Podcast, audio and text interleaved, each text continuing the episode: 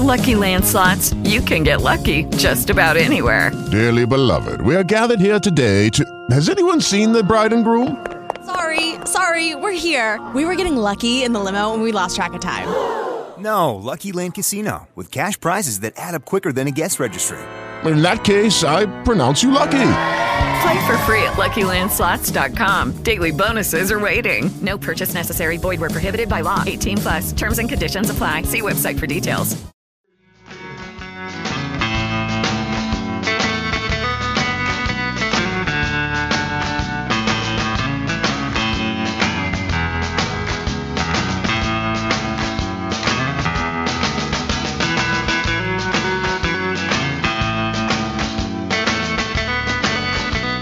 Good afternoon, everybody. It's 4.06 in the Rocky Mountain West.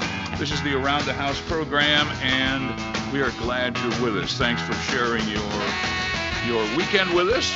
This is uh, our 29th year now doing Around the House, talking about that special place that you and I call home, and we're, we're glad you're with us. We've got some, uh, a little I'll give you a little rundown of the show today. At 4.30, my old buddy Brian from Eagle Crest will be here right in the middle of the winter heating season. Shannon and I were talking. It's going to be down around zero uh, some uh, later on this week, and so uh, actually next week, and so we've got to make sure our furnaces are working well. And Brian will be here to talk about that and uh, and issues with heating and air conditioning, if you're so inclined, and how to get more bang for the buck with these high natural gas prices. So we'll do that at 4:30. Um, nuclear power. We started talking about it last week, and there's a new Wyoming is getting into the nuclear power business. I want to spend some time talking about that too, and and uh, we'll have some. Uh, hopefully, it'll be uh, informative. What's going on? Pueblo. We started talking last week about Pueblo getting in nuclear power. They, there's a push down there to do it, and now Wyoming. So, uh, good news if you're a climate change person and uh, you, you know nuclear power is really the only way out of uh, climate change issues and all that. So we'll talk about that later on in the program. Let's see what else. So John Cretti will be with us next Saturday, a week from today. What is that? February? Uh, what is it? One, two, three, four, fifth, I guess. Next Saturday uh, at at 4:30, talking about spring gardening. I thought it might put us in a good mood to be able to talk about maybe maybe coming up. Uh, gardening issues that we can start planning for maybe the seed catalogs and maybe ordering some things to to facilitate our spring gardening. So we'll talk about that. John's always a, a great guest. We enjoy him on the program. He's been coming on the air with me now for, gosh, I don't know, 10 or 15 years, I guess. We go back to the old days, uh, uh, back in the early 90s when we did back to back shows on Saturday. John was a fixture in Denver radio starting in about 1980, and he knows his stuff. He's a, a really horticulturist, gardening expert gardening with an altitude guy living on the western slope now, but he's kind enough to donate some time here on around the house, and that's eh, we're good. We're we're delighted to have John with us. That'll be next Saturday at 4:30. But coming up right now, uh, or at least in, in one more segment at 4:30, we're going to have Brian from Eagle Crest talking about heating and furnaces and air conditioning and and all that. Here's um, I wish I knew who sent this to me we did some dog we did some dear god letters from dogs last week. Here's some cat quotes that you might that you might get a kick out of. I'm a cat person and as i said before so you might get a kick out of some of these. Let's see uh, there is no snooze button on a cat who wants breakfast. Absolutely. You got to get up and do it. Thousands of years ago cats were worshipped as gods. Cats have never forgotten this. Yeah egypt i think worshipped worship cats. And i think some cats have been found mummified, as I uh, recall. Let's see, cats are smarter than dogs. You can't get eight cats to pull a sled through the snow no matter how hard you try. As every cat owner knows, nobody owns a cat. Uh, Ernest, Ernest Hemingway said this one cat just leads to another, yeah. Dogs come when they're called, Cats take the message, and uh, I'll get back to you later. Cats are rather delicate creatures, and they are subject to a good many ailments, but I've never heard of one who suffered from insomnia. That's Joseph Wood, whoever he is. People that hate cats will come back as mice in their in their afterlife.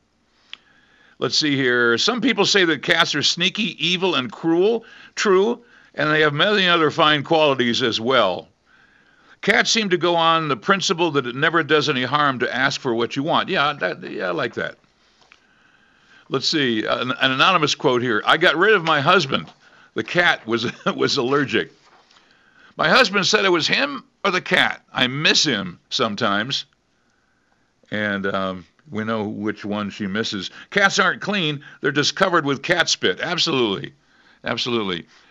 What was it? Jerry Seinfeld used to do a whole bit on, or, or Steve Martin, I guess, did a bit on on his cat. He got a cat, and it was every day when he came home from work, he had to give the cat a bath. The cat was so demanding. And he said, and I didn't mind it that much, but getting the fur off my tongue was really difficult. That was, I think that was, sounds like Steve Martin, doesn't it? A couple more of these. Cats always seem so very wise when staring with their half closed eyes. Can they be thinking, I'll be nice and maybe she'll feed me twice? I guess that's a little poem there. That's from Bette Midler. Let's see, finally, uh, Henry Morgan, who was a kind of an intellectual comedian back in the 50s. People with insufficient personalities are fond of cats. These people adore being ignored.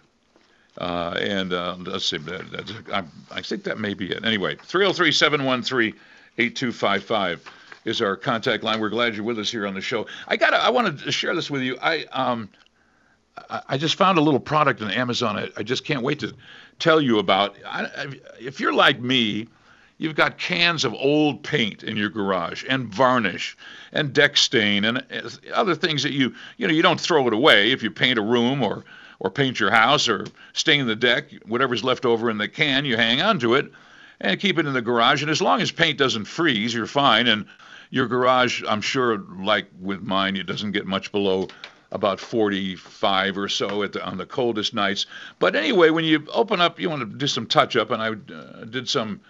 I was putting up my Christmas lights, and I noticed some parts of the trim that needed to be touched up again, kind of a brick red trim on my house, and and I opened the can, and of course it had all separated and settled out, and and it, it just looked didn't look like paint. Of course, all the all the pigment was on the bottom, and all the all the carriers were on the top. And so I got out my paint stick and just stirred and stirred and stirred. And then I then I rigged up and I saw this some I don't know where I saw this, maybe on Facebook.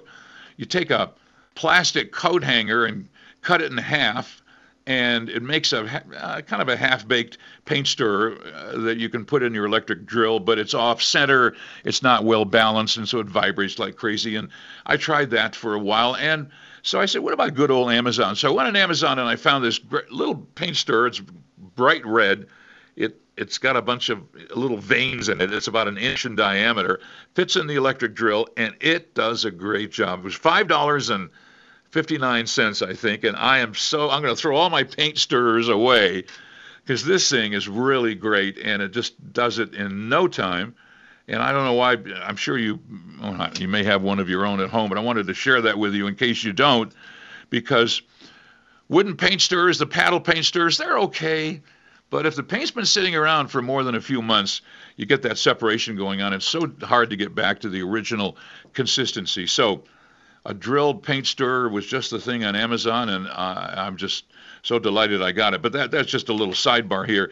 I did a couple of chores this week that I wanted to also share with you, and uh, one involves cleaning the dishwasher. And uh, I we had talked about this some time ago, and I I don't know I just got an impulse to clean my dishwasher, and I wanted to, we'll do this after the break. I wanted to share that with you, and also I did a, a little furnace maintenance, and we can uh, talk about this in uh, in celebration or in commemoration or something of Brian's visit in about 20 minutes or so.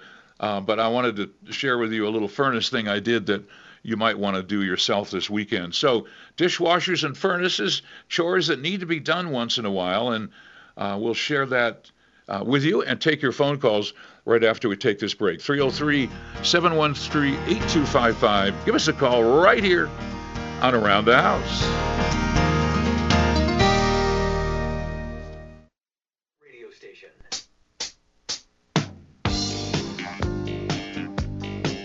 From your faucet to your furnace, Ken Moon has solutions around the house.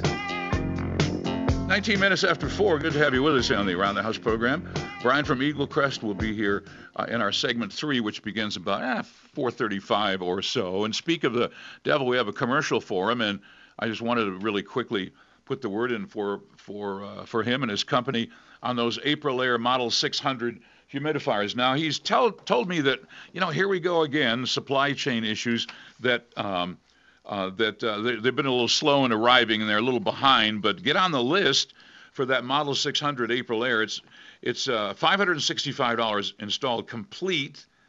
And I and have one in my house, and you will love it. If you need more humidity in your life, and who doesn't in the wintertime, you will just love your Aprilaire Model 600. It takes charge of the furnace and uh, turns that blower on and off when you need humidity and self-cleaning, no moving parts. is terrific. And uh, I have one, as I say, I put it in. He sold it to me because I'd like to do that kind of thing myself. But he'll put it in for you, a turnkey deal. You know, the the humidifier and the installation for only 565. So give him a call at 303-451-5607. And if you want a $50 gift card for any of Brian's services, uh, don't hesitate. Just send me an email at aroundthehouse.com, second button from the left, and I will be delighted to forward it on to Brian, and uh, and he'll get it uh, he'll get it to you. Actually, his wife uh, Peggy sends those out, and it'll give you a fifty dollar incentive to use Eagle Crest. So whatever you need, when you need it, but only what you need since 1983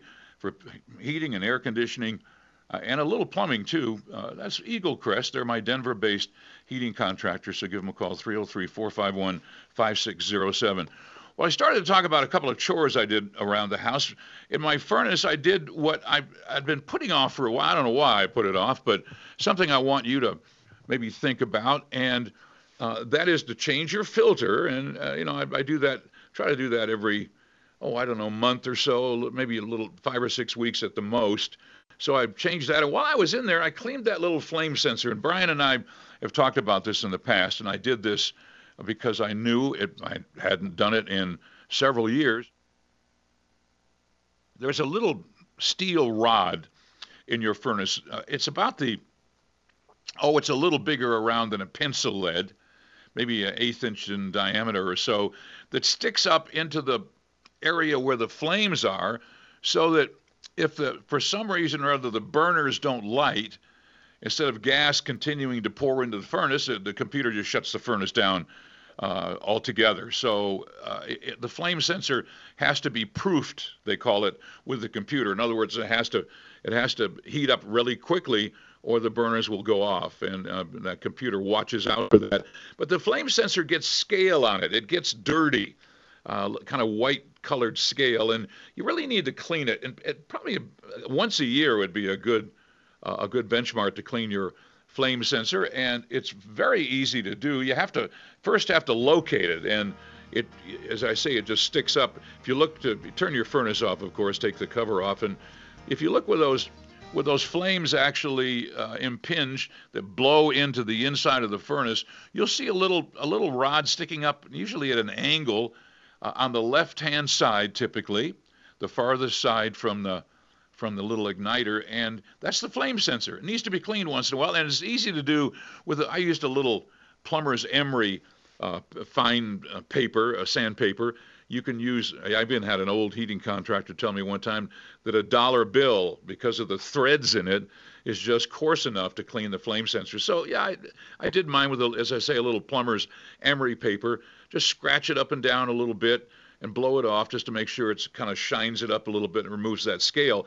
Because if if it develops too much scale, then it won't be hot enough and the computer will see it and shut the furnace down and you'll have a you'll have a cold morning on your hands. So clean the flame sensor once in a while and then change that furnace filter. So I did that. And also, you can check your humidifier. We just talked about the Aprilaire Model 600 humidifiers, and uh, you, you, can check those once in a while uh, check check that out and make sure there's not too much scale there, and uh, and, and just simply tape the cover off your humidifier, and uh, and you'll see that screen there. And usually, uh, in most city water situations, it doesn't get jammed up with minerals uh, for at least a, one heating season. I change mine once a year at the beginning of each heating season. Now, if you're out in the country and have a well or a, a small community uh, system where uh, you know there's a lot of minerals and, and contaminants in the water, then that might not be true. You might need to change that maybe one more time halfway through the heating season, but just check it out and make sure that you can kind of see through it. It isn't all gummed up with with minerals. So take the cover off and just and just check it out and look it over with a flashlight, and and that's about it. Just keep your eye on it and stuff. Make sure it's nice, it's nice and clean. So that's kind of the the situation with the minor furnace chores you need to do. We can talk more about about that with with Brian when he comes uh, when he joins us here in about 10 minutes or so. The other chore I did, which is something that you you really I'll bet you haven't done this in a long time, and I wouldn't blame you because it's not something you think about a lot, and it's that's a little bit disgusting, not not too bad. Is clean out the bottom of your dishwasher. I don't care how much rinsing you do of the plates and bowls that you put in your dishwasher, you get an accumulation of crud inside that area where the pump and the screen is that you can't see. It's the area right below that rotating spray arm. And now all dishwashers uh, aren't the same, but I have a Frigidaire, and I'll tell you how I how I did mine. And I was amazed at how much junk and crud had accumulated in the places you can't see at the bottom of your dishwasher. So I pulled out the, the bottom rack and set it to one side, of course. And then there's a couple little clips that allow you to just lift lift that spray arm straight up and out, and uh, and and that'll give you access to the uh, the underneath parts of your dishwasher. Then there's a little screen that you usually have to rotate to the left or the to the right. It'll pop out, and eventually uh, you'll the, the the big screen on the floor of the dishwasher, you which usually is a large diameter round screen. You can pull that out, and you'll get access to all that under under the floor, if you will, plumbing in your dishwasher. And uh, trust me, it'll be full of junk and crud and gr- kind of gray, slimy material in there. As I say, no matter how scrupulous you are in cleaning out your dishwasher and cleaning off your dishes, so you need to clean all that out. And I, you know, I just used a bunch of paper towel and sprayed with a little Windex and uh, and uh, and just scooped it all out. You, uh, you, can use a turkey baster sometimes. That's helpful because there's a water reservoir under there. But just clean all those parts out and make sure it stays it's nice and clean. And you need to do that at least once a year. So uh, uh, that, that's just something I want you to pay attention to because that's all unsanitary. You know, you don't do your dishes every day, or at least you don't. Most people don't. And so that's an area for bacteria to fester in there, in that warm, wet environment under the screen of your dishwasher. So uh, I want you to clean all that out. And then what I did, uh, and then uh, what I did is. Um, uh, I ran I, I, instead of putting it all back together, I left the, the rack out and the arm out and ran the rinse and hold cycle for two or three minutes, just so it would pump out all the crud that I couldn't get to, and then opened it up and nice and clean. All that big reservoir there at the bottom is ready to ready to go and uh, all cleaned out and ready for another bunch of cycles. So, bottom of the dishwasher, it's important to get that cleaned out once in a while because it's just, uh, trust me, there's going to be a lot of, if you haven't ever done this, you'll be amazed how much stuff gets down there. Even little pieces of thread from dish rags and even some hair, perhaps. Maybe you're, you know, you do a pet bowl in there and there's hair on the bowl. That's that sort of thing. All of that crap uh, gets accumulated down there uh, under that screened area and gets hung up down there. And so you want to get that cleaned out.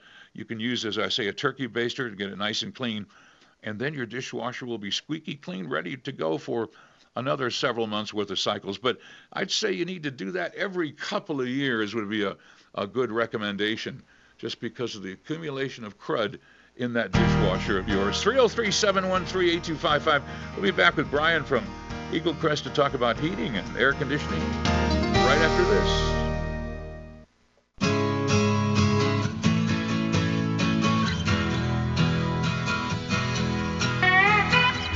Got a fix it problem at your house? Ken Moon can help. Call 303 713 TALK. That's 303 713 8255. 26 minutes before 5 o'clock on the Around the House program, and we have Brian Piles on the uh, line with us, our buddy, uh, heating and air conditioning buddy that has a, a company called Eagle Crest, and they're a Denver metro area. I know I have, I have a big audience, Brian, down in the Springs, and they, you know, they wish you'd come down there. I know you once in a while you might, but you're a Denver, and it's hard. It's hard to keep up in a Denver metro area just because there's so many places to go. Geography is a big deal, isn't it? Yes, it is. It's a lot of a lot of area to cover. Well, do you? I mean, for a company, uh, you know, uh, like yours, you have to do a geographical loop. I assume uh, you can't just you can't be going from Thornton to Castle Rock to uh, to Golden uh, and make Yeah. any money. So is that is that kind of kind of organize yourself? You know, we've kind of done things uh, kind of conventional. I think it's a little different than most uh, companies might do it. We pretty much decided that we're way ahead if we just pretty much decide we're going to do a loop all the way around the metro area every day. Okay. And uh, that's pretty much the way it goes. Sometimes we'll sit down on the map, we'll go clockwise, and next day we'll go counterclockwise. Just kind of depends on where people need us. But that way, when somebody calls, they have a broken furnace, they don't have to wait for an appointment two, three days out. Yeah. We're more than likely going to see them that day because we're planning on being that direction anyway. So we just kind Well, of lay them all out on a map for the day and go from one to the next one, whoever's closest, and uh, works out pretty well. We see a lot of people that way. That's good. I I got a couple of emails I wanted to share. By the way, if you want to ask any questions about he- heating and air conditioning and airflow, you got the kids are complaining about cold bedrooms. Brian's Brian's the man. You can give us a call. He'll we'll kick things around at 303-713-8255. As you know, we, I don't think we've talked about the sexy thermostats that people seem to have these days. The Nest thermostat, the Lux thermostat, uh, and um, I got an email this week from uh, from a guy that has a Lux, L-U-X, and of course it's the, what we used to call the I think time constant. It, it- the, the swing is uh, is variable. You can adjust it on a Lux. And he said, well, I got it set for one degree, you know, plus or minus one degree, but it, you can go all the way up to two or three degrees or something. And he said, what do you recommend? And I wanted—I knew I'd save that question for you, but uh, explain to, to the audience what the swing is and what's an ideal swing. Because I was looking at my thermostat. I have a Honeywell. It's not adjustable and it's plus or minus uh, one degree. What do you think about that, uh, Brian? Um, yeah, if you if you adjust it and you adjust it too close, tends to be the furnace will turn on and off a lot. It'll kind of short cycle, or people will think it's short cycling, and because they're just trying to hit that one precise temperature. And I guess a lot of times I'll tell people you got to remember NASA did not build your thermostat, so it's a pretty good chance you're gonna uh, not be able to hit that precise temperature. There's always going to be some fluctuation. You got drafts by the thermostat maybe you're too close to the heat vent. Uh, you know, all houses are a little drafty, so I kind of like that two to three degree range if you can adjust it, so that uh, you don't see that. So that means you might set your thermostat at 68, and and maybe the house will go to 69 before it actually shuts off, and maybe it'll drop down to 67, 66 before it turns back on. So it's kind of a personal preference. Some people don't like that thing's turning on and off so frequently. I suppose is there more wear and tear on a furnace if it turns on and off more often? That's really uh, not something that I've ever uh, given much thought to. Uh, Yeah. It's not very hard for you know a, a furnace that's in good condition to start and stop. But um, yeah, it could be considered a little inefficient. Um, did the did the Lux people just paying for what you're comfortable with. did the Lux people come up with this variable adjustable swing to just is it like a uh, kind of a bell one of the bells and whistles that makes our thermostat more intriguing kind of thing or is it something that can be really useful i it doesn't seem to me like it does a whole lot but uh, that's just me what do you think I think you'd have to have a completely airtight house, in a real very controlled environment, in order for it to work the way they claim it will work. Um, it's just going to be too much fluctuation with that um, high uh, differential settings on it. You know, some of the other thermostats, they'll like the Nest, for example, it'll try to anticipate your lifestyle. It'll kind of observe what you're doing, and then it'll kind of decide, well, I, I think I ought to do this, and I think that's going to get you what you're looking for. But it usually doesn't do a very good job of of uh, anticipating what you want, and people get real frustrated with them, not being able to get them to control the way they want. So I'm not a real big fan of a lot of the Wi-Fi Nest thermostats and stuff, but I understand the thrill. You get to turn your furnace on and off with your phone, and that's a real advantage, of course, if you're a thousand miles away or something. But um, no, they can be fairly problematic, and if uh, you don't have all the components in place to wire that thing properly, they just don't really do what you want. Yeah, the uh, I've got this Honeywell touchscreen that I kind of really like it. it uh, you and I have talked about this before. You Yeah. you told me how to wire it to get that high-low gas valve thing uh, going, and uh, and I really I do like it. And it has a feature which I turned off. It's it's it's it's called a, it's some kind of they've got a trade name for it. It's a learning function. You're you're absolutely right. That's Yeah, looks at your habits and how when you get up and what do you set things at and tries to anticipate that. And it drove me nuts because uh, you know I, all of a sudden I'd in the middle of the night the furnace would be uh, cranking away at 4:45 in the morning and you know and, and and staying on too late in the middle of the night and stuff. I, I just didn't like it at all, so I I turned it off. That, that'd Um, be what I would do. That's uh, I, I just I don't know. It's too hard to anticipate what I want. I think I can't decide myself, let alone that little box on the wall. Yeah. anyway, well, I'll tell this guy uh, to, to to to experiment with two or three degree. So with the Lux, what happens if you set it on? Let's say you set it at 70. Uh, the furnace, if you have the two degree, if you cho- choose the two degree toggle, if you will, then am I right? The furnace won't come on until the house gets to 68, and then it'll go off when the house gets to 72. Is that kind of how it works? Yeah, that that could be considered a three degree range. Okay. Well, so yeah, I I would not want the furnace coming on and off any more often than necessary. Now, as I say, my Honeywell has a plus or minus one degree, and I I don't even notice it. I, I kind of like it, and uh, uh, so I'm happy with it. Uh, if you want to talk to Brian about your furnace or anything to do with heating, 303-713-8255. Uh, you sent me a little email of some topics that we might uh, k- kick around, and this is one of my favorites: the 80 versus 90, uh, 90% plus furnaces. And you and I have talked about this um, uh, before. I'm not a huge fan of the high efficiency furnaces, and uh, and I know you you you you like to sell them. I mean, why wouldn't you? But uh, it depends on the circumstance. You want to take us through that? They aren't necessarily the answer for everybody. The 90%, 90% plus furnaces, are they? No, I I got to look at a house pretty careful before I uh, recommend a ninety percent. Um, just too many things to think about, and, and people I think over anticipate their savings. This seems to be one of the biggest things I, I come across is they think, well, I'm going to buy the 90 because it's what's going to pay for itself in just a few years. Well, I kind of look at the price of gas, and I know it's higher now, but for example, if you were to take take a look at the numbers from um, like uh, 2019, or I think maybe maybe I got 2022. Anyway, if you figure if you can figure out how much of your gas bill is just your furnace, and they've sent out some numbers that uh, an average home with 2,000 square feet with uh, here in Colorado, you might save uh, seven eight dollars a month for five or six or seven months a year. Well, that's Right. okay. Um, and so that maybe fifty, sixty bucks a year. Okay. Now, uh, if you, if it goes for ten years, okay, you finally save six hundred dollars. But what they don't seem to mention sometimes is the additional cost to maintain a ninety percent efficient furnace over an eighty percent efficient furnace. So that will easily consume all your savings. Well, how about the initial cost? Is it are they four or five hundred bucks more, Brian?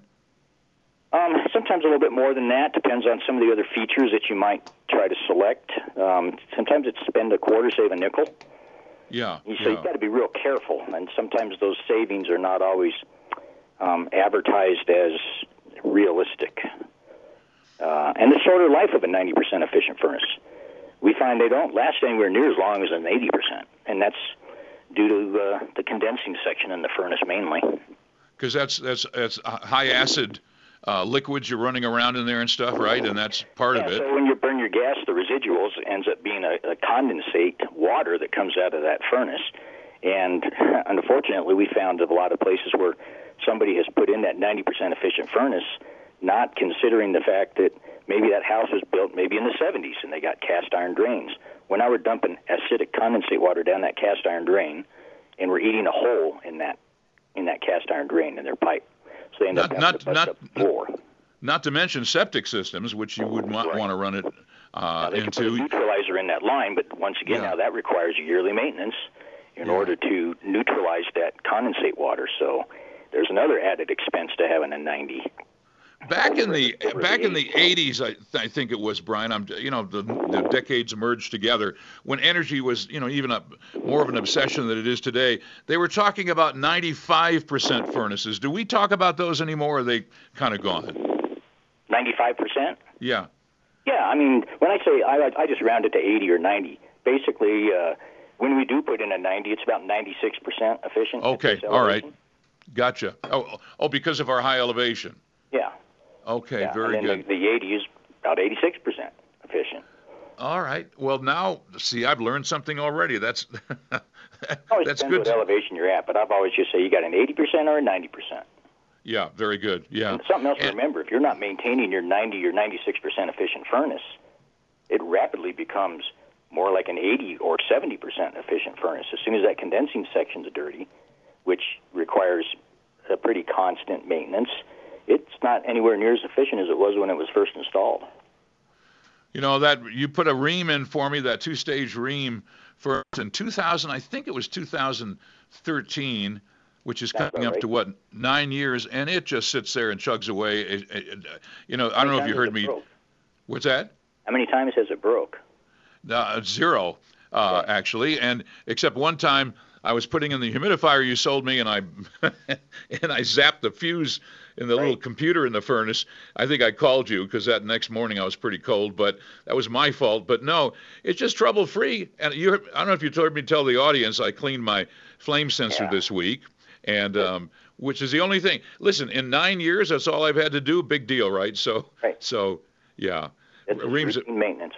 Rheem is a is a good brand. Brandon, I when people uh, I get lots of emails during the week about you know this and that, and when people want a water heater recommendation, I always recommend the uh, a Rheem uh, water heater because they just I, an old plumber friend of mine that I knew down in Colorado Springs said that when he replaces uh, a well-known plumbing company, well, I'll tell you, it's Jolly Plumbing. They're good people, Oh, yeah. and he said whenever I get a water heater that's kind of on the old side, uh, I'm I'm 90% of the time I guess it's a Rheem, and it, and it is 90% uh, of the time because Rheems just seem to last longer. So uh, I think it's a pretty good brand when you consider cost versus longevity. I think it's a, it's a pretty good pretty good situation to have a, a Rheem in your house. So I've always based it on what I have to work on the most over all the years, and it's always Yeah. Rheem's been the the uh, easiest, easiest to work on, less problematic than the others, and so I've just be, it's become my favorite. Everybody's got their favorite, but I Yeah. sure like something that I can put in. I don't have to keep going and working on it. Well, listen, I need to take a break. We'll be back with Brian uh, from Eagle Crest right after this, right here on Around the House. Give us a call, 713 8255, and we'll be right back.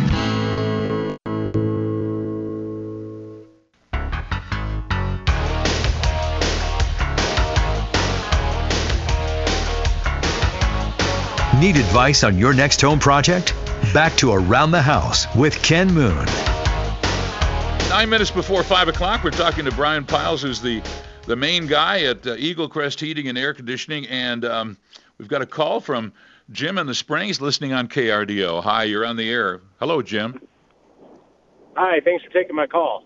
Sure. I am so I have a, a shed that I built and I've turned it into sort of a man cave. I have four daughters and a wife, and I'm looking for a uh, I love it. um, like a, a natural gas heater to warm it. It's about 160 square feet.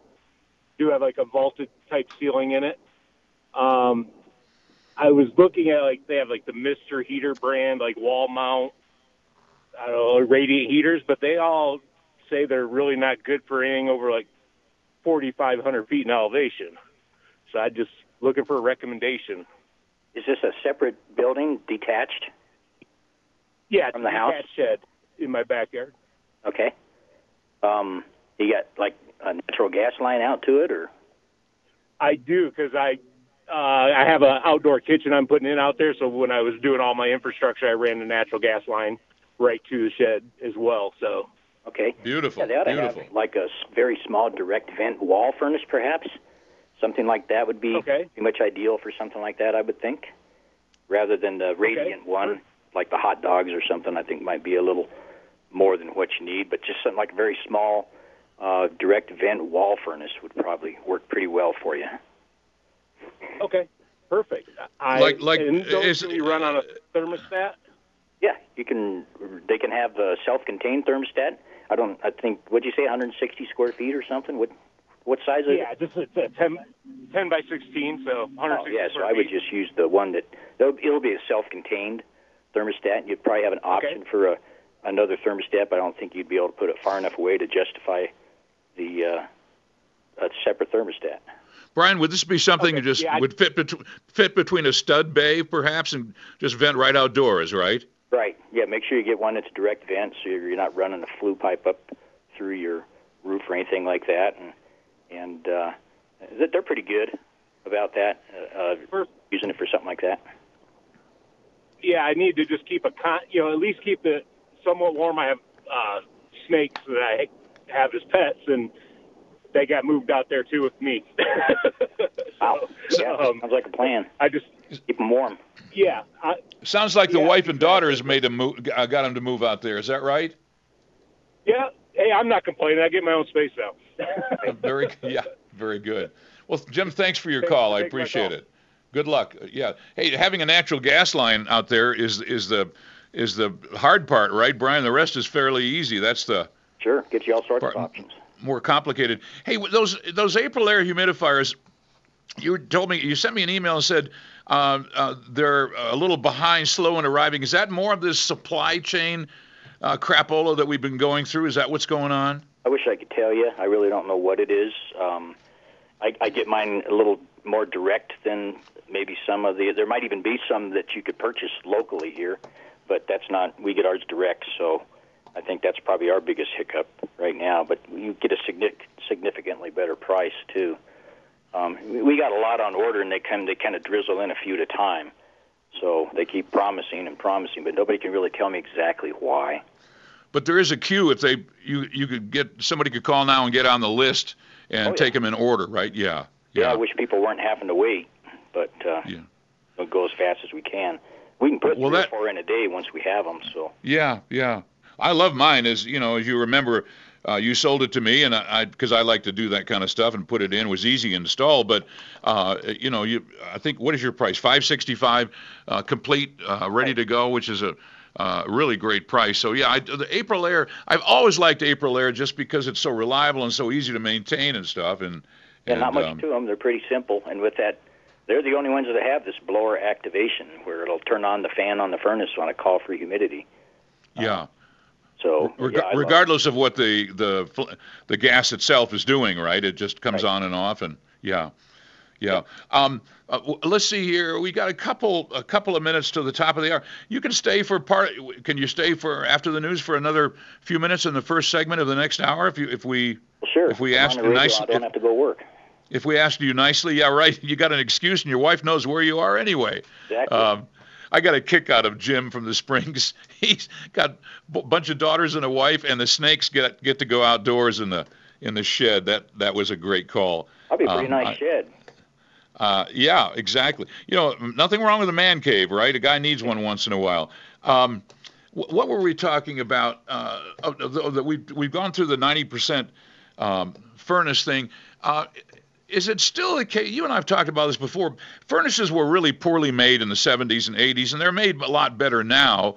But when it gets, uh, is 25 years still kind of our uh, kind of our benchmark? Is about time to think about getting a new furnace. Is that kind of is that still your is that still kind of your trigger for a new furnace uh, situation? Well, I mean, I see an awful lot of like 1996 Rheems. I was working on one the other day, and you know, she was like, "Well, I probably better get one." Everybody says it's that old, and I just really couldn't find anything wrong with it other than one little defect on the uh, induced draft motor. It's like, well, you know, be glad to put one in if you want one, but for you know a couple hundred dollars, you can fix this, and yeah. your new one's not going to work any better. It's uh, it's just not. I I think it probably depends on who you call and how much they want to charge to fix it.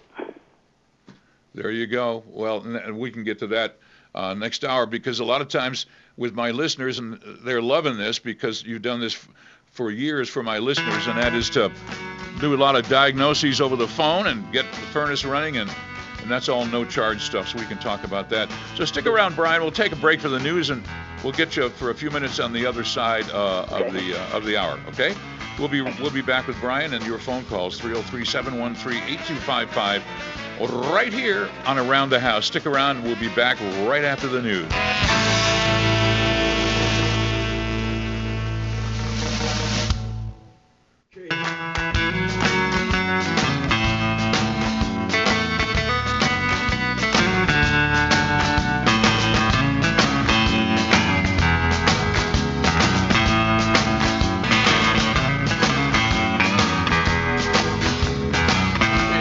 Minutes after 5 o'clock on the Around the House program. We're glad you're with us, and we'd love it if you would uh, check in with us here at 303 713 8255 on our on our little program here. Hour number two, we're talking to Brian Piles from Eagle Crest, Denver based heating and air conditioning contractor, sponsor of mine. But uh, what I like about Brian is he, he just knows his stuff.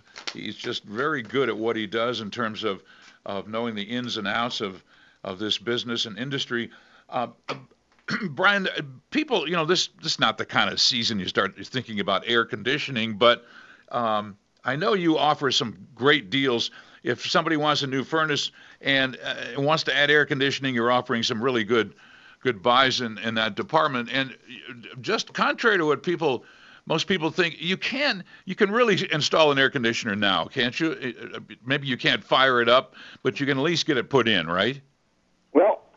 Prefer not to have open lines and uh, trying to evacuate a system. I mean, moisture is the biggest uh, enemy of uh, air conditioning or refrigeration system. And to me, it's just like, what's the point? Why am I? I mean, can you imagine being outside here uh, in the snow trying to put in an air conditioner? We got to level the ground put the pad down, set the unit run our refrigerant lines, braze everything up, and now we got to evacuate the system, and we're fighting moisture. So it's just, to me, we do it a little bit different. Uh, people that are now currently getting a complete system replacement, we're doing the furnace, and then the air conditioning coil that sits on top of the furnace. We're doing all that now. And then come spring, uh, we'll come back and do the air conditioning part outside. And people say, well, that must cost more. You got to come back. And uh, really? I mean, I got to drive across town or something? I don't understand. I mean, it's so much better. It, it's better for the system. It's better for us. And then why would we hook up an air conditioner now and ask you to pay for it? How do you know it works? Because you, you can't run it when it's really can't run it when it's cold, right? Yeah, yeah. I mean, whenever so, whenever I do some home inspection, I'm always very careful. I tell people I want it to be 65 or higher before I turn that thing on. And yeah. um, and what if so, it was 20 degrees the night before? Yeah, ex- so, there you go. Yeah, yeah, yeah. Yeah, I really want people to never turn their air conditioner on. I, I, I encourage everybody to turn off the breaker for their air conditioner all winter long, so that somebody doesn't accidentally, you know, go to the thermostat and flip it on. I mean, that's just terrible for the system. Yeah, I'd, I'd turn the breaker off and I shroud mine, as we've talked about, with a little plastic thing from from Walmart because I think it I just think it, they last longer. They sure look prettier if you do that. Hey, we've got a caller, Clayton in Arvada. You're on the air with Ken Moon and Brian from Eagle Crest. Hey, Clayton, what's up with you? Yeah, I got a question for Brian. Uh, Brian, I, I have three houses, and uh, when I'm not at one of them, uh, they're all in winter conditions. Uh, do you recommend a particular thermostat that will uh, contact me on my uh, iPhone that I know the temperature, and it would also notify me if uh, temperature has fallen below, say, 55 degrees? I think you got to pick the the uh, lesser of two evils and go with either a Ecobee or Nest, and um, just don't rely on it to be um, as dependable as as we would like it to be. But you know, it's better than not being able to. Mon- at least you can monitor the temperature. I, I, I'll give them that. You'll be able to check it with your Wi-Fi or your phone or whatever you want to do to at least monitor the temperature. Whether it'll be perfect for controlling. I, I couldn't uh, promise that. And then make sure that if you don't have enough wires running from the furnace to the thermostat, a lot of times you have to add another component into the furnace. And a lot of people don't understand that, and they'll put in just the Nest thermostat without doing that, and it really limits its uh, ability to control accurately. So yeah, I guess pick Nest or Ecobee, either one. Well, I had a Nest uh, in my Estes Park house, and uh, we had the pipes freeze because we were very disappointed with it. Uh, I donated that to Habitat, so they've got it now. Uh, you said Ecobee. Now, is that a Honeywell uh, product? Yeah, but I tell you, it's. I'm not recommending it. I'm just saying you got to pick one or the other. I guess. I mean, there are much more sophisticated building control systems. That uh, I mean, we work with a lot of commercial applications, but I mean, if you want something that truly does work, uh, you, you got to spend probably nine to eleven hundred dollars, I would guess, for something on a residential home, uh, and tie it in, interface it with a Andover system or something through your computer. But I guess you know, for your average homeowner, the Ecobee or Nest is probably as good as you're going to get. But like Well, you I've- said, you're disappointed. Yeah. Well, presently, I I actually put freeze alarms in all three houses. When I'm not at one, I have freeze alarms that do contact me. It's a couple of them are really antiquated with uh, mechanical thermostats, but they actually do contact me on my landlines. Yeah, So I I'm happy with I was that, going to mention that, but so few people apparently seem to have landlines anymore. But for years and years, we used the freeze alarm, a hardwired um, system, and it is extremely reliable. It won't control the temperature, but it will definitely notify you if it falls uh, without within uh, out, outside the range of what you want your temperature to be. It'll dial two or three different phone numbers for you. But you Right. got to have a, a landline, and they're still available. I think you can probably get one of those for fifty bucks. Yeah, well, I, I actually have them in uh, my Northfield house, and I have them uh, here in my Arvada house when I'm not here. The Estes Park house is a landline because we don't have access to uh, um, there. It's a mess with with the internet. So, but that answers that question for me. At least I, I I do rely on that. Actually, I've got cameras at both houses, and I've turned my thermos. I turned my temperature control modules, my uh, their color uh, color printout, and I can or readout, and I can see what the temperature is outside and inside in the house. But that's not real uh, convenient because then you have to go online every day to see what the temperature is in your house, and it may be too late. Guys, Well, I haven't looked at. that freeze alarm. They're still available and extremely dependable. Yeah. Well, guys, I, actually let, let me jump in here for a minute. I, I haven't I, I've seen uh, for 40, 50 bucks at Amazon, you can get a, a landline uh, notifi- notification system, uh, you know, freeze alarm. Uh, and water alarm too, if you wanted that sort of thing. Uh, do th- are they not available for cell towers? I, I I just haven't checked lately. Do you know anything about that, guys? Um, I don't know. That's something I, I haven't even thought about those for so long. I've got a, I've got a couple of my own, but I've just never. It looks like they've got some Wi-Fi ones. I'm, I'm going to look into that a little bit.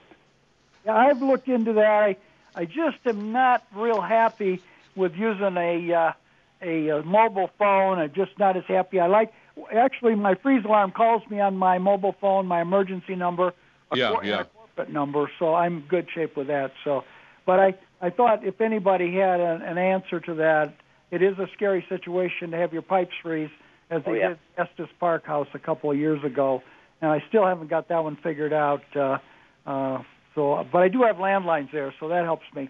Uh, another question, if I may, about air conditioning. Even though uh, we've owned this Arvada house since 2006, I don't think we've ran the air conditioner more than two or three times. Uh, we run it once a year to make sure it works.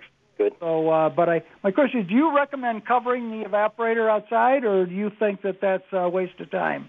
Well, so the condenser outside, as long as you make sure you cover it with something that's breathable, it gets a lot of air circulation through it because we don't want that corrosion from moisture condensation getting inside there. And I can always tell a unit that's been covered every year and covered nice and tight because I'll have a lot of corrosion on contacts in different parts of the system.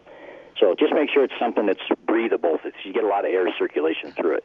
Brian, what I do, I have a, a cheap plastic shroud for mine, and when I get, I have a bungee cord at the bottom, and I turn it up about an inch all the way around, and I, and uh, I think that lets a little uh, moisture escape. I think maybe that's you recommended that to me once upon a time, and I also think it probably keeps the field mice out and thing from nesting inside there. Uh, but Yeah. yeah. so yeah, I mean, th- that works pretty well, don't you agree? I agree. Yep. Yeah, yeah. Very good. Okay. Well, I appreciate your time. Uh, I'll have you come to my house again next year, probably. You were here this year, so. Oh, okay. Uh, you do great, anytime. great job. You and your son. Clayton, thanks a lot. I appreciate it. We're going to take a quick break here. 303 713 8255. If you have a heating and air conditioning question for an expert here uh, on the program, and we would be delighted to get you on the air as we just did with Clayton. So check in with us. We'll be right back right here on Around the House.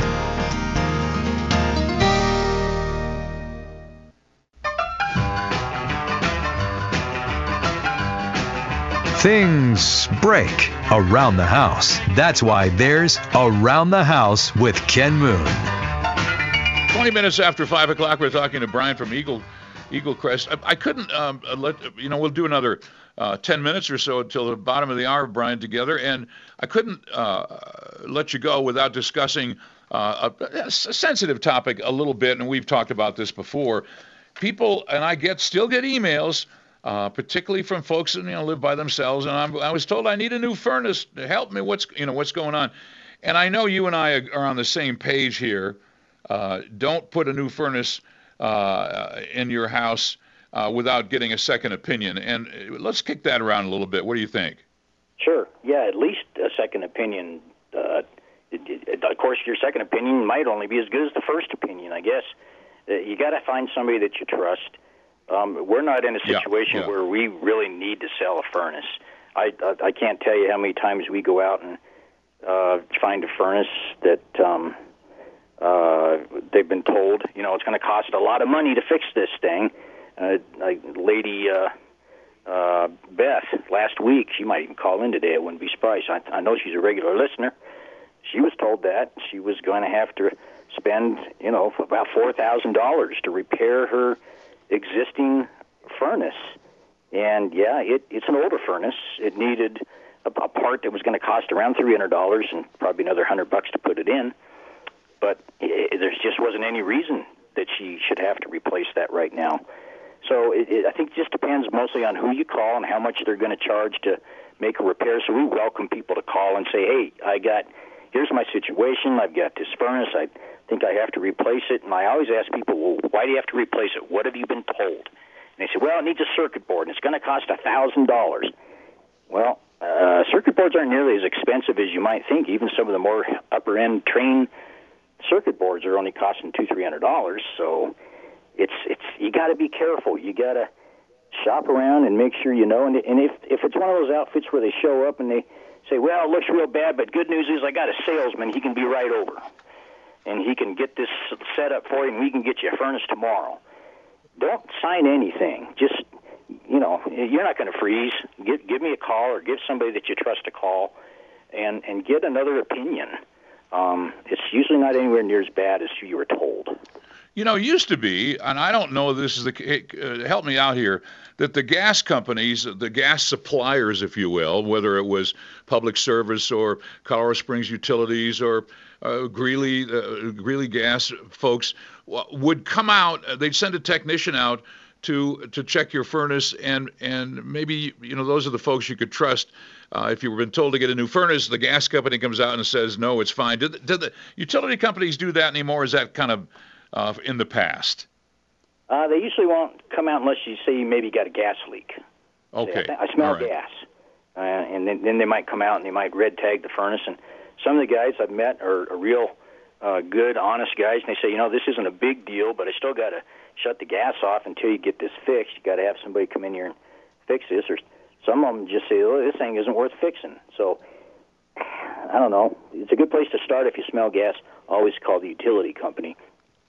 But Yeah. I wouldn't really necessarily count on them coming out and doing a real good evaluation or anything of your equipment.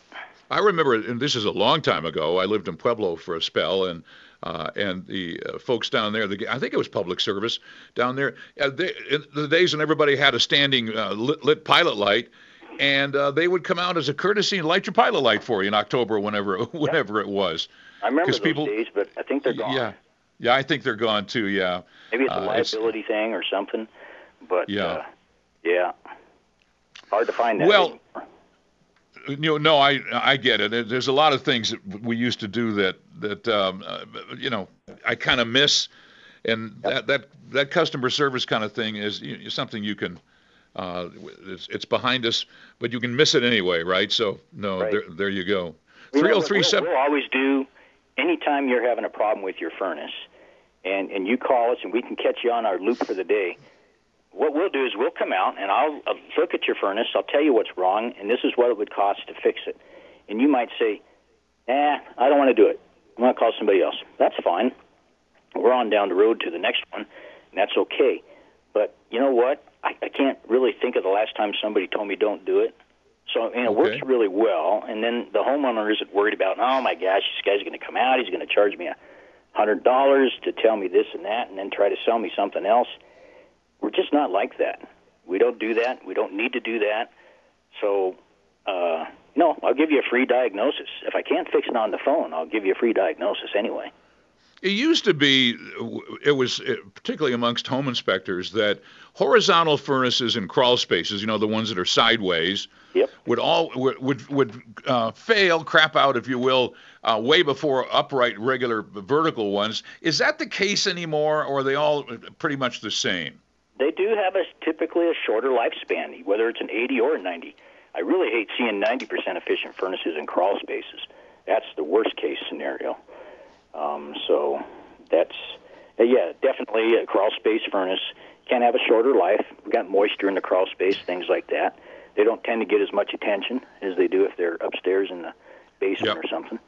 So yeah, they definitely tend to have a shorter life. There was a brand that was that's an absolute uh, a, a, just a just a horror uh, for home inspectors, and that's Magic Chef. I think most of those are gone by now. Yeah, but I got a those couple were people that have those. Oh boy, the every time I horizontal ones. What's that? Them going. Yeah, the the horizontal versions of those, I, I've told people make sure you get this checked every year because they just weren't known as you know lawn. They didn't have a lot of longevity with them. I don't know if it was the material they made them out of or whatever, but uh, every time I see a magic, sh- uh, sh- and I don't see them anymore, but uh, apparently you do it. I tell people that you really ought to replace that when you can afford to, and just get it out of there. So.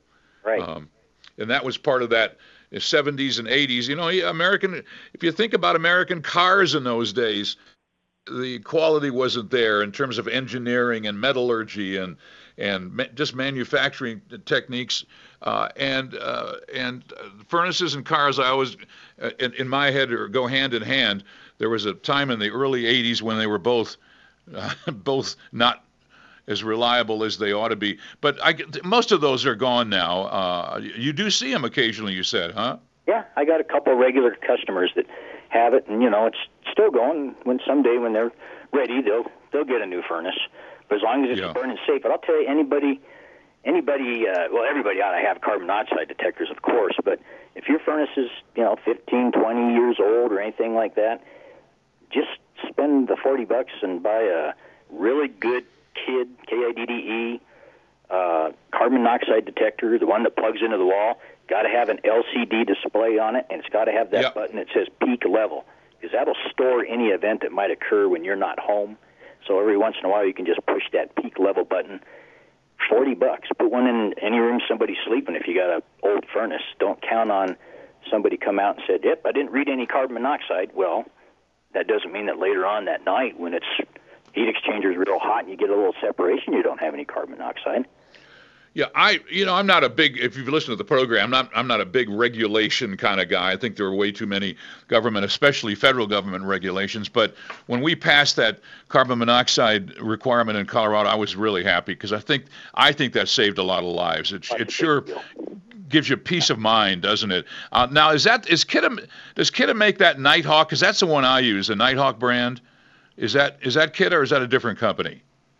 Boy, I'm not sure. If uh, I just I just know Kidde K I D D E. I love them. Yeah. I mean they they they hold up real well and they're very dependable and they seem very reliable. I mean I can match up our detectors right with them and get the same readings. So I'm not sure if Nighthawk is made by Kidde or not. It might be. Yeah, it well because you're describing uh, the one I have is is um, uh, has a, a, a little red uh, uh, LCD readout on it, and uh, and they may be separate brand, but you know they're all approved by. No, here it is right here, uh, Brian. I just looked on the my other computer here. Kidde Nighthawk carbon monoxide detector. There you go. It's uh, it just plugs in the wall and just sits there and does its thing. And I've uh, what's interesting about those is they have a little computer inside, and when the thing has been in service for seven years, it starts to squawk at you uh, to replace it.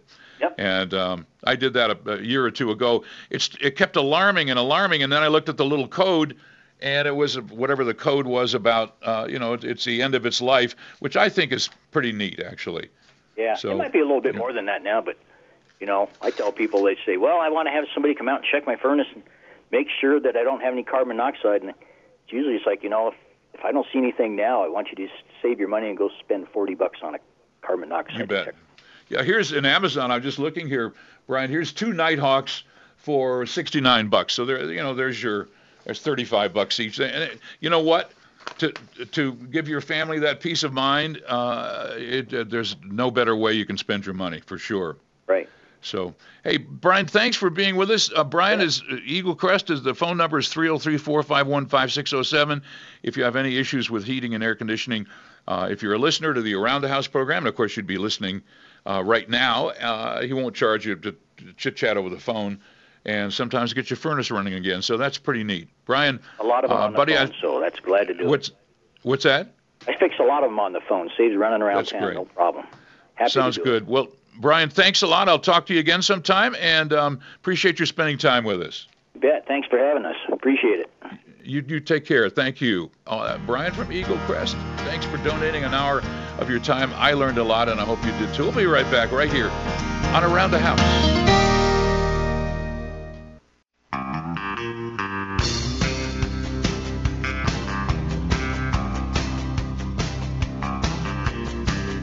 Fix It videos can be so confusing. Let Ken Moon help you fix things around the house. 24 minutes before 6 o'clock on the Around the House program. Thank you to Brian. Brian Piles from Eagle Crest for being sharing his time with us. Uh, as I said a minute ago, I learned a lot. I hope you did. Hope you did also. Uh, let's. You can. By the way, uh, I'm owing him a commercial here because it's on. You know, that's on the schedule for for the program, so you can give him a call at 303-451-5607. And we didn't mention this when he was on, but I love this little, it's advertising, a way for him to track his advertising. If you want a $50 gift card for any of their services at Eagle Crest, just let me know you're, and it's uh, it's a freebie, a free lunch from Brian. Go to aroundthehouse.com, click second button from the left, and say you want that Eagle Crest gift card, and uh, and I'll get it to Brian, and they'll send it around to you, and you can use it for any of their services, especially get your furnace checked, only 69 bucks in the metro area. So Eagle Crest is the place to go for all of your heating, air conditioning issues. And he's got a deal. I didn't talk. I didn't want to turn it into an infomercial, but Brian's got a great deal on a new Rheem furnace, the same one he put in my house, two-stage gas valve. I just love this furnace, and uh, only 3,600 bucks installed for a 100,000 BTU Rheem furnace. So give him a call at 303 451 5607 and ask me via aroundthehouse.com for the $50 gift card for any of Eagle Crest's services. So let's see. Oh, so last week we talked about uh, uh, giving a little a little pat on the back, if you will, to Pueblo, who's ultimately losing a the Comanche coal-fired power plant southeast of town uh, that uh, was built by Public Service back in I think 72, 73. They're going to shut it down, and, and Pueblo is saying, hey, we'll why not put a nuclear power plant, nuclear reactor there, and we'll keep providing power to the boys and girls. Well, uh, along comes this article in the Gazette from Kemmerer, Wyoming. This is a little tiny Wyoming town, uh, way way west in Wyoming, way way west, uh, over in the Rock Springs, Gillette kind of area. Uh, they've relied, uh, relied rather on coal. There's a lot of coal beds over there in Wyoming, western Wyoming, as you know, Powder River Basin and all basin and all that. They've relied on coal for over a century, and now Bill Gates wants to change it because they're losing their power plant. So here's kind of the story. Uh, okay, this is from the Gazette. Until recently, Kemmerer was little known for anything except J.C. Penney's first store and some quarry bed uh, uh, fossil beds down the road. Uh, in November, Bill Gates' TerraPower company announced it had chosen Kemmerer for a non-traditional sodium-cooled nuclear reactor that will bring workers from a local coal-fired power plant scheduled to close soon will bring those workers over. It's a demonstration project, as many U.S. states see nuclear as an answer to transition away from coal, oil, and natural gas because of greenhouse emissions. Now, you know, I'm not sure I buy the total greenhouse emission climate change thing. Uh, we don't even know the weather next Thursday, let alone 100 years from now. But eh, that argument we can have later. The point is, if climate change is a big issue with you, nuclear is the way to go. It's a 2,700 person town, Kemmerer is. It's changed little since the 90s, but they see the TerraPower project as an economic boost because their huge Naughton power plant will close in 2025. The plant employs 230 and a mine that uh, that the mine the, the coal mine to service the plant brings that total to about 300. Kemmerer needs something or it'll become a dust bowl, said a, a local resident, a retired coal mine worker. Wyoming, uh, the article goes on, has the biggest coal industry in the U.S. by far. Trump won the state with some of his highest margins, almost 70% in 2016 and 20, on promises to shore up coal mining. Yet concerns about TerraPower's unusual coal replacing nuclear plants seem few and far between. This isn't Chernobyl, said a local resident. Kemmerer needs, uh, needs, and I hope I'm pronouncing this Kemmerer, I guess it is. Hope I'm pronouncing it correctly. So we need something, said a local resident. The U.S. nuclear industry has been at a standstill, and which is really a shame. Only about 20% of our power comes from nuclear, and it, it, it, there's a, a big, you know, time delay in getting nuclear plants online. They're really t- time. Uh, it, it just takes 15 or 20 years from conception to having a nuclear plant online, if you can build it based on local, uh, you know, local opposition and people not understanding nuclear power in the first place. Only one new commercial nuclear project in the Tennessee Valley, uh, that's the Watts Bar number two, is online in the past 25 years, which is just a, a shame because I know they're closing a couple of big plants, one in New York State and one in California. Where else? But this this Kemmerer reactor that Bill Gates is promoting, it's cooled with liquid sodium, a metal that boils at a temperature much higher than water and solidifies at well above room temperature. Uh, much, uh, let's see, and uh, TerraPower says its relatively small 345 megawatt plant will power 345,000 and homes and be less expensive and safer than water-cooled nuclear plants, which are really high, high pressure. Uh, it's an unpressurized coolant and vents, uh, so it's not dependent on electricity to halt the fission reaction. So it's a lot safer uh, Russia uses this system now, sodium cooled reactors. And so this TerraPower thing in Wyoming could be a lifesaver for the town and a, and a, a really contributor to reducing global warming or climate change, uh, if you if you will. Project will cost up to four billion dollars, half from the Fed, federal government, but the cost should come down as demand for carbon-free energy grows and and more Bill Shannon and I were talking about this off the air. If you want an electric car, and I'm not sure I really do, but if you want one, you know, nuclear power to charge those batteries is the way to go. So, uh, and these reactors, including this one proposed for Wyoming, are modular. That is, they're smaller and more self-contained, and they can be added onto as you need more as you need more power. Uh, and I, this the nuclear power demand is going to ramp up. I just hope we can ramp up enough quickly, quickly enough with it, because renewable energy, solar and wind, are just they're just losing propositions. Uh, and uh, there's only one downside, by the way. Finish this Wyoming story. The plant's fuel for this Kemmerer reactor would need to come from Russia. Hello, of all places. It will require enriched uranium fuel that we don't have here and you wonder why not more supply chain stuff. Why are we outsourcing everything to Russia and China?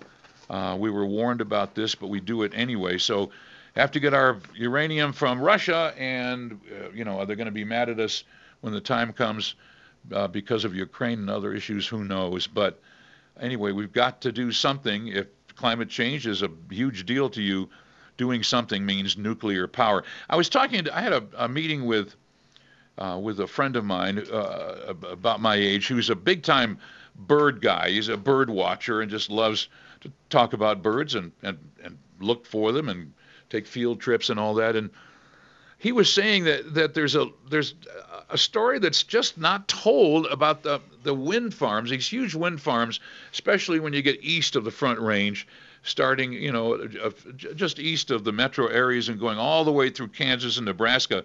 He said there are hundreds, if not thousands, of dead birds all around uh, uh, these these um, wind turbines, you know, the, uh, when they're grouped together in wind turbine farms, he said that's a little told story because they, they're killing lots and lots of migrating birds that just can't negotiate their way through multiple spinning wind turbines, and there are dead birds everywhere, and people just don't don't talk about it because uh, we don't want to say anything negative about renewable energy. Well, wind and solar, uh, long term, not being scalable, not being reliable is going to go away eventually unless we just keep subsidizing it like crazy. But nuclear power is the way to go. So hats off to Pueblo and to Wyoming, Kemmerer, Wyoming, for taking the lead on this. And more and more cities and towns need to get on board with nuclear power. France gets about two thirds of, and many European countries get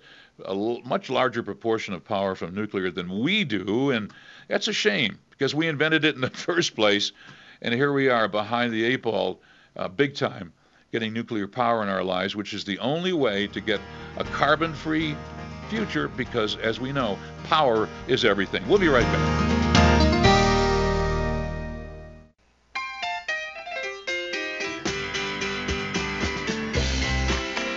From your faucet to your furnace, Ken Moon has solutions around the house.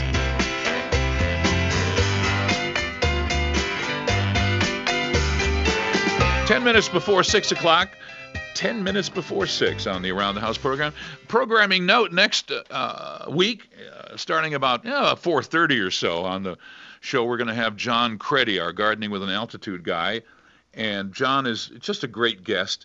We'll be talking about getting ready for, for spring and you know maybe some pruning and looking at the seed catalog and maybe uh, you know you're going to start some – some uh, some seeds inside, maybe in your uh, you know in your little garden window or something like that, just to get ready. It just feels good to know that spring is you know, coming along, and it's my favorite time of year. And I, uh, John and I, uh, will uh, will kind of help you get ready for spring and winter watering, and we'll talk about all that stuff as we always do with John Cretti. So that'll be at 4:30 next week. John's a great guest and he brings a lot of expertise to the table when it comes to gardening and your lawn, even houseplants, critters, pests, indoor and outdoor, fertilizing, all that stuff we'll talk about with John Cretti, uh, as, as I say, about 4.30 in our third segment in the first hour next week.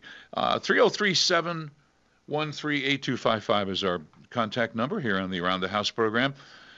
Joseph sent me an email. When we bring our cars into the garage, the dripping water runs towards the house. What can I do?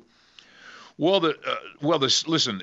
You've had a slab move. The slab when it, the concrete slab was put in your garage, it had a slant towards the outside of the garage, which they always do. Sometimes the slab will settle the other way, which has probably happened at your house. Uh, the dirt underneath the slab that maybe it wasn't, uh, maybe it wasn't uh, uh, compacted properly or was put in in the wintertime or something, whatever, the slab has fallen and slanted the wrong way. Uh, mud jacking is the answer here, but uh, it's expensive. As we've talked about before, mud jack, they, they inject a high pressure slurry under the slab and, and ease it back into position. Um, uh, we can, there's, there's some things we can do uh, here. One thing is to drive your uh, to drive your car onto one of those sort of car mats. You've, I don't know if you've seen these online. They're like a big coffee sh- coffee uh, sheet. I'm sorry, coffee sheet, like a cookie sheet that you'd you put in your oven. There's a lip all around around the outside that can catch those drips, and they're not terribly expensive, but they're rubberized plastic you drive onto.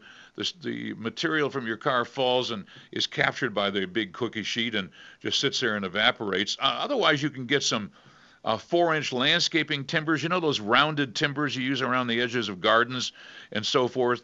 Um, you can use those to make kind of a little coffer dam around uh, where you park to catch the water so it doesn't flow uh, towards the house. And of course, uh, it's just, just a pain to have that sort of puddle uh, and the garage slab next to the house. But you make sure that that is well caulked with water that does want to creep in there and get next to the house on that garage floor.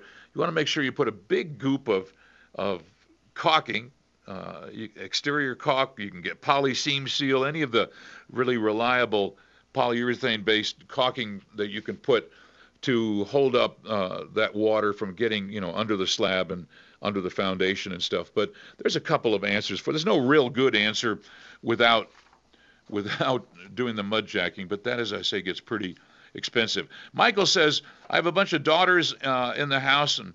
And so naturally, we're always running out of hot water. How can I add another 40 gallons worth? Well, uh, I'll bet you run out of a lot of things besides hot water, like money maybe with all those uh, young daughters. But no, I get the idea, especially when they become teenagers. They uh, they do tend to take long showers, don't they? But you can ask a heating contractor like Brian at Eaglecrest about this. The limiting factor is the diameter of the flue that goes up to the roof. So uh, you can ask them, uh, you know, if it's big enough. Uh, they're in special tables. They look up this uh, these factors on if it's large enough to accommodate a second 40 gallon water heater, or maybe you can get a 75 gallon brand new one instead of take out the 40 you have now and get 175 that could work or maybe you can add a second 40 just you'll have to a heating contractor can tell you in just two or three minutes if the flue is big enough uh, that um, to accommodate it because you just can't automatically add it without doing the calculations because you might get fumes backing up into the house. Um, you could also install an electric water heater as a, as a preheat. It's kind of pricey to run, but the beauty of, of, of that is you can turn it on and off. Maybe when there are fewer uh, daughters at home, they they go away, uh, you know, to college and that kind of thing. You can turn off that electric preheater uh, and just let water go right into the uh, gas water heater you have now. So that's another that's another uh, preheating really does help with with so you you if you preheat with an electric water heater or an additional 40 gallon gas water heater, you'll never run out of hot water. Preheating's a, a big deal. So you, there's a couple of possibilities for you, but uh, it's it's just something that um, you're going to have to get a heating contractor involved to make sure that that flue is accommodating because you just don't want to do it without asking somebody. Let's see what else we have here. What do we have? What do we have? What do we have? This is from um, Terry just moved my refrigerator and found sort of a scorch mark on the linoleum. Is this dangerous? Well, usually not. The spot almost indicates, almost always indicates where the that compressor is. The compressor is the hot part uh, of the refrigerator cycle. It, it, it normally it runs very hot. That's why we have a fan back there to blow cold air and cool it down a little bit. So the glossy layer of the linoleum under the fridge responds chemically and changes to that deep brown color you're asking about. So it's it's not so much of a scorch mark as it is kind of a heat reaction. Uh, of course, um, you want to minimize uh, the heat under your fridge no matter what. It, uh, once a year or so, you want to unplug it and then pull it out so you can crawl back there and look, and you'll see a whole bunch of dust uh, under and around and on top of the of the compressor because that fan just sucks air there almost 24/7, blows it through there, and you get it just gets picks up dust from the floor, uh, from your kitchen floor. So what you do is you unplug the fridge, get your shop vac with a soft, like a, a you know like a, a, a soft brush that you might use on on furniture, and get all that dust out of there. You might need to wipe the blades with a little Windex and water. Be careful, you don't want to bend them because then you'll get uh, issues with you know rubbing and uh, blades will interfere with each other. So just be very careful with those delicate blades on the compressor fan. But get all that stuff out of there with your shop vac, whatever it takes uh, to to clean out all that dust back there, and your refrigerator will run more efficiently. Absolutely after that, and then you go around to the front, shove it back into its opening uh, and then pull the toe kick off the front and clean all that out. There'll be an evaporator tray under there. It'll be full of dust and crud because it stays wet a lot of the time, and uh, and so it'll it'll pick up crud from the floor and it pull that tray out, take it over to the sink and scrub it out, and there'll be dust in the front there too that you can grab with your uh, handy dandy shop vac. So cleaning both the, the front and back of the refrigerator down in the lower parts of the fridge, uh, that's a big deal because it's it, it just is, is something you just need to do at least uh, at least once a year. Uh, twice a year is even better. But no, that scorch mark is not a scorch mark. It's more of a heat reaction. It's no big deal. Well, that's all she wrote for the program. Remember John Cretti next week in our first hour about 4:30. Shannon Scott, thanks for your help in the control room. Hope you have a great week. Stay warm. God bless you, and we'll see you next time. Same time, same station, right here on Around the House.